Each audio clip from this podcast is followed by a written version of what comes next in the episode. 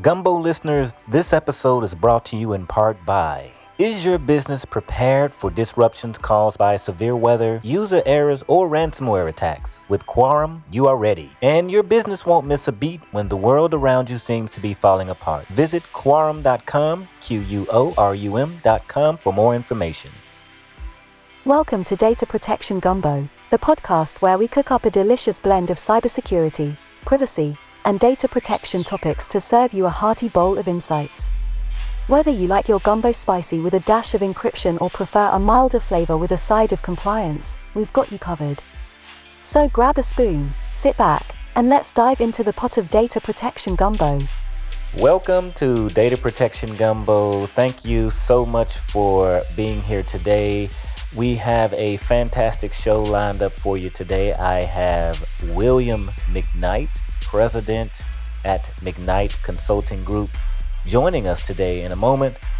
And before I bring him on, just a little bit about him. He has been recognized as the number one global influencer in data, big data, cloud, and also data center by Thinkers 360, and is a top global influencer in master data management by Onalytica in 2022. So he is the founder and president of McKnight Consulting Group, which advises many global 2000 companies including Pfizer, Verizon, United Health Group, etc., on ways to grow their businesses using big data. So Super excited to have you on the show, William. Welcome to Data Protection Gumbo.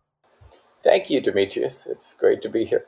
Awesome. Let's start by giving the listeners a an update or a quick rundown and intro of McKnight Consulting Group.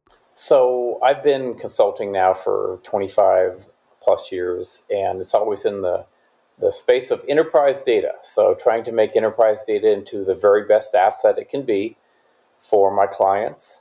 And historically, that's meant putting that data into data warehouses, creating analytics and business intelligence out of it. And in the past decade, it's uh, flipped more to big data and large data sets. And what are we going to do with that? And it's only not only the data warehouse, but it's also the data lake. It's also master data management, the way that we're handling data through data streaming and so on, and the things we're doing to data through machine learning and all the application of advanced analytics within the enterprise. So that's been our focus. I also work with a lot of the leading vendors that provide the software into this market and help them with their architecture, their positioning, and uh, some thought pieces for them. Okay, awesome.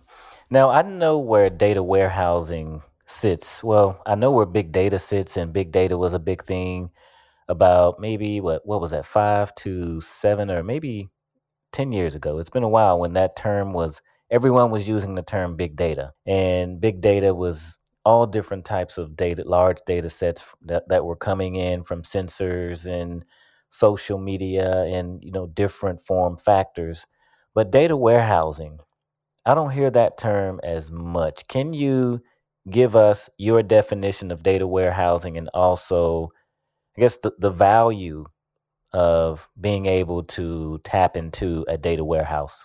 Yeah, it's still a very important enterprise asset, and most enterprises have one or more of what they would call a data warehouse. Now, we haven't done a great job at standardizing the definition, but nonetheless, uh, it's a collection point for operational data where the data is actually integrated and it presents more of an enterprise view of a subject area like customer product sales, uh, sites, ingredients, what, what have you, anything of interest to the organization at that level that you can create some great enterprise analytics out of, like customer lifetime value or propensity to buy or things like that. Things where you need multiple data sets and you possibly can't do it on the same data set that's running the business where that data is coming into.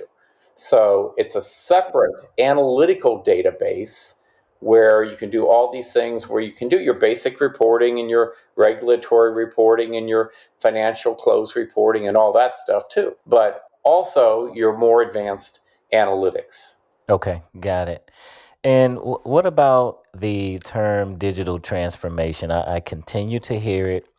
Some people don't like to to hear that term anymore because it's more cliche than anything. Di- digital transformation, and it means that you know everything is essentially a zero and a one. How, how do you feel about that term? And, and and maybe do you think it's still relevant to use that term, or maybe maybe debunk digital transformation? And and and what do you see that term used as? I mean, it's still relevant, and I like it, and my clients use it. And uh, in my view, though, it really means data maturity. And the more mature you are as an enterprise with the use of your information and your data, the more along the, the, the, the scale of digital transformation that you are. It's highly correlated. It's not only getting the data in order, but it's what you're doing with the data. And getting that data in order means having a great data architecture. It means the warehouses and the lakes that we've talked a little bit about. And it means all the other constructs that make sense today. There's no one size fits all to that. But definitely higher levels of data maturity for an enterprise mean that they can achieve the digital transformation that they're looking for. Okay, so it's so it's more about wrapping your arms around where the data is sitting and, and tapping into the intelligence around the data. Where is it sitting? How can you tap into it? And, just really making sure that you are making that investment of data uh, to the best of your ability. Because some people think that you know moving data and workloads to the cloud is going to solve all of their challenges. However, that's far from it, right? There's a lot more that goes into, yes, let's lift and shift these workloads and move them into the cloud because we're going to be more agile and more elastic and all these things. But yes, some of those are important. So let me get your perspective on just being able to manage data overall and kind of that master data management. How important is it for our listeners to truly understand and, and wrap their arms around all of their data and being and to be able to manage it? Yes, it's very important. It's uh, highly correlated to the success of the organization. And there are organizations that at super low levels of data maturity today. I just don't think that they have a chance uh, to survive uh, if they don't get their data act together. Because today, it's no matter what business you're in, you might be in insurance or retail or pharmaceuticals, you are in the business of data. It's about your data. It's about knowing more than the competition, doing more with it than the competition, and so on. And so, if you don't have all your data in order, uh, or what I like to say is under management, where it's a place that you can rely on, you can uh, understand that that data has high data quality, it performs well, etc. Those things. If it's just sitting around somewhere, that's not under management. But if you, when you the more data you have under management, the more you can utilize that data and then achieve the results that you're looking for. And so I often talk to IT professionals who say things like, well, the business isn't asking for this or that data set to be cultivated curated in any way. It's just sitting there and maybe somebody uses it the hard way once in a while, but they're not asking for more. Well, that's not good enough today. We have to figure out what more can be done with that data set and then influence the business to actually do those things with the data because that's where the business will win in the competitive environment that we are in uh, over the next five, ten years. It's definitely going to be about your data. So help the business then, if you're in IT, help the business understand that value proposition and then get that data under management, get all of it under management. Okay, and it sounds like you are having lots of conversations with C level executives because as you were speaking there, it just really seemed like a, a high level conversation, uh, mostly with, with those types of executives because they're the ones who really care about where the business ends up in the, you know, what's the bottom line? How is this affecting the overall organization and are we compliant? and are we meeting all of those regulations et cetera but I, I want to to maybe dig into virtualization of data data virtualization how do you view that and do you think that is something that has fundamentally change the way organizations look at their data? So, by data virtualization, okay, to me, that means that the data could be in multiple places within the enterprise, but you can pull it together no matter where it is in a given query or in a given report, let's say. And okay, so if that's what we're talking about, I think that's uh, a very important part of data architecture. And we implement that aspect to our data architectures all the time because we're not going to get the data design perfect every time to all the requirements. There's really no such thing. The only way to do that is to put all data everywhere just in case. And nobody has the resources to do that. The environment would absolutely explode because, we, again, we don't have one size fits all. We don't have everybody just use this one data warehouse and that'll be it. Enterprises work too fast for things like that to actually happen. So you've got data all over the place. You need to enable data virtualization so you can get to that data no matter what. But at the same time, and this is the real delicate balancing act for the enterprise data architect today, at the same time, you don't want to implement a poor architecture and just say, well, data virtualization will take care of it. You need to implement a great architecture. Most of the queries that you run in an enterprise, the data needs to be in the same data set that you've you've curated and pulled together. But for those edge cases and maybe for something short term, yeah, definitely data virtualization. And is that who you have most of your conversations with, enterprise architects? Uh, a lot of them, absolutely, because yeah, they're chartered with something pretty important to the enterprise, and uh, they need to get it right. So you mentioned before talking to executives. A lot of executives do want to do this thing called be data driven. Maybe some of your listeners have heard that term out there, be data driven, uh, but they don't know how. And it's the enterprise data architect that's going to lead them to that promised land or not. And wh- where I see the enterprise architect sitting is that it's it's it's an IC, an independent contributor role. However, it sits at the top of the food chain of just like your normal subject matter expert or your different engineers, the guys who are doing backups, the guys who are doing security, the guys who are doing cloud. The architect sits above that and has visibility and conversations with all of those groups. Is, that is that how you see it, or what's your definition? Yeah, I mean, I like to raise that role uh, pretty high. Oh, okay. Uh, in in an, in an organization, but it can be de- it can definitely be layered. I mean, you have to have database architects, you have to have system administrators, and database designers, and so on. Of course, uh, but but I love it when a, an architect, somebody who knows all those disciplines, actually has a, a voice at a high level within the organization because that's a great way to help ensure that you're going to become that become that data driven. And so many organizations have a chief analytics officer or obviously a CTO that's been around a little while, but a CDO is also a pretty popular title these days. I would say probably half of my enterprises, enterprise clients, that is, have what's called a CDO, a chief data officer. And so uh, there's all kinds of data roles within an enterprise, and it's not all centralized like it used to be. So you have architects at different levels within the organization. Awesome, I appreciate that. And wh- where does so you, you're you're having conversations with lots of clients because you're running a consultant group, so you have a diverse myriad of different conversations with different individuals at different levels.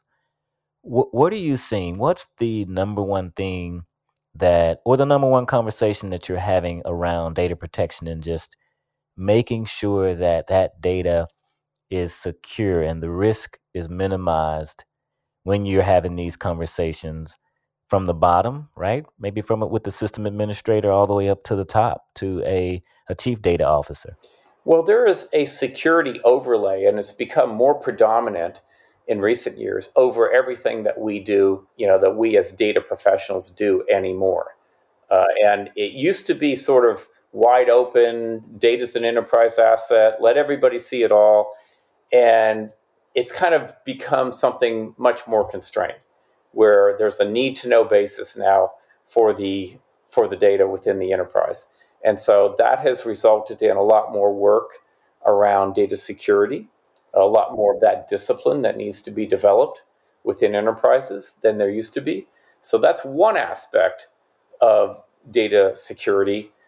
Of, of course, the threat landscape uh, is out there, it's ever evolving. Uh, with cyber threats constantly changing, making it difficult to stay ahead of the curve in that way. You have data now, like I mentioned before, not in one, one place, but a lot of places within the enterprise.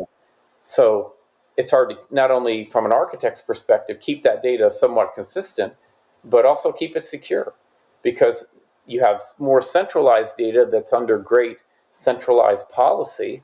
But who knows about the departments and all the data that's sitting out there? And if that's being un- kept under that data is being kept under the same standard, you know. So the, the fact that data is in multiple platforms is something I'm hearing a lot about as being a challenge all the regulations that are coming as well that that also have to do a little bit anyway with data security we have to ensure that we're compliant with those regulations like GDPR, HIPAA, CCPA, and so on. We also need to be educating employees on best practices. It's not just a only a few people need to know about it anymore. Now it's really part of new employee orientation. It's part of ongoing education of the workforce, and that's about cybersecurity, best practices, passwords, you know, not walking out the door with with with your data, whether you're working from home or whether you're at an office, you know. And then overall, there's so much you can do about security. You got to manage the overall cost of that as well. Yeah, I agree wholeheartedly with with all of those things. And you also wrote a book about what it's a decade now, right? It's uh 2013. Is that correct? Um, I think it was 2014, 15, somewhere in there, maybe. Somewhere um, around there. Okay. I wrote a few. And so Yeah. it's on information management strategies for gaining a competitive advantage with data, the Savvy Manager's Guide. What what would you say from writing that book and what you laid out in that book? Were you or did you anticipate everything that you wrote in that book has now come to pass? Are those strategies still the same or did you did you feel that maybe I missed something or I want to write that second or third edition of this book? I think the most glaring thing to me is that the technology set has changed a bit. And back then, Hadoop was, uh, and this may or may not be resonant with your with all the listeners out there, but Oh yeah, keep going. but uh, Hadoop was kind of all the rage, and that's where we were putting all the big data and so on. And and now it's more about cloud storage, and that was just sort of beginning back then. So technology selection was one thing that I would probably update, but a lot of it's greenfield. You know how we run projects, uh, the organizational change management aspect of how we do projects, the agile aspect to doing projects, even data warehousing. A lot, a lot of that hasn't changed. We're still not doing a great job at it out there in enterprises. As a matter of fact, a lot of times I'll get brought into an enterprise for something, and then I'll just sort of figure out that really it's effort expended on the data warehouse is where they're going to get the biggest bang for the buck. Still, they may not want to, but they're still going to get the best value by putting effort into their data warehouse. And so a lot of the data warehousing parts, they're still relevant. You know, graph databases, they're still relevant. Master data management, of course, still relevant. So a lot of that is still relevant. Uh, just some of the technology set, uh, like uh, more more cloud today for sure than there was back then. And maybe one more question. Where do you see AI and ML fit into the, the landscape, maybe especially around data warehousing? Is that something you see integrated or utilized with data warehousing or or maybe it's not utilized there? I'm not sure. I don't I don't know much about that. No, it's it's like wow, this is uh this is the next huge wave for technologists and enterprises, and it's for sure something that enterprises need to be embracing. And I view AIML on that data maturity spectrum.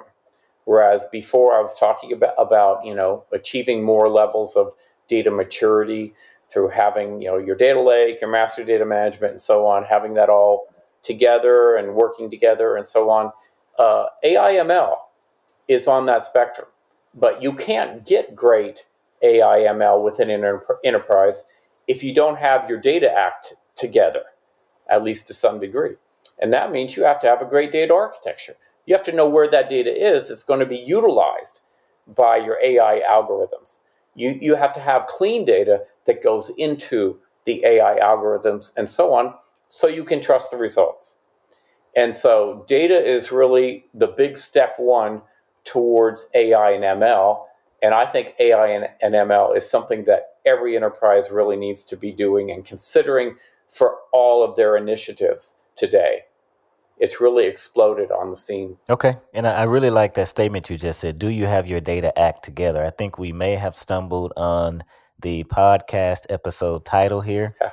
I, I, like that. I like that. And so, what one final question for you? What what are you reading? What's on your nightstand, Will? Oh, I like to read about history personally, and I like to read about business and economics and things of this nature. I use this app called Blinkist a lot, so I kind of go back and forth between a real book and a and a book summary. So some books I just like to get the high points, and so you know I'll knock off a few summaries every day, and then and then there are books that I follow on to uh, a little bit more. So a lot of history. I'm I'm into that. Okay, nice. And maybe maybe your your favorite story from history that is still pertinent to this day.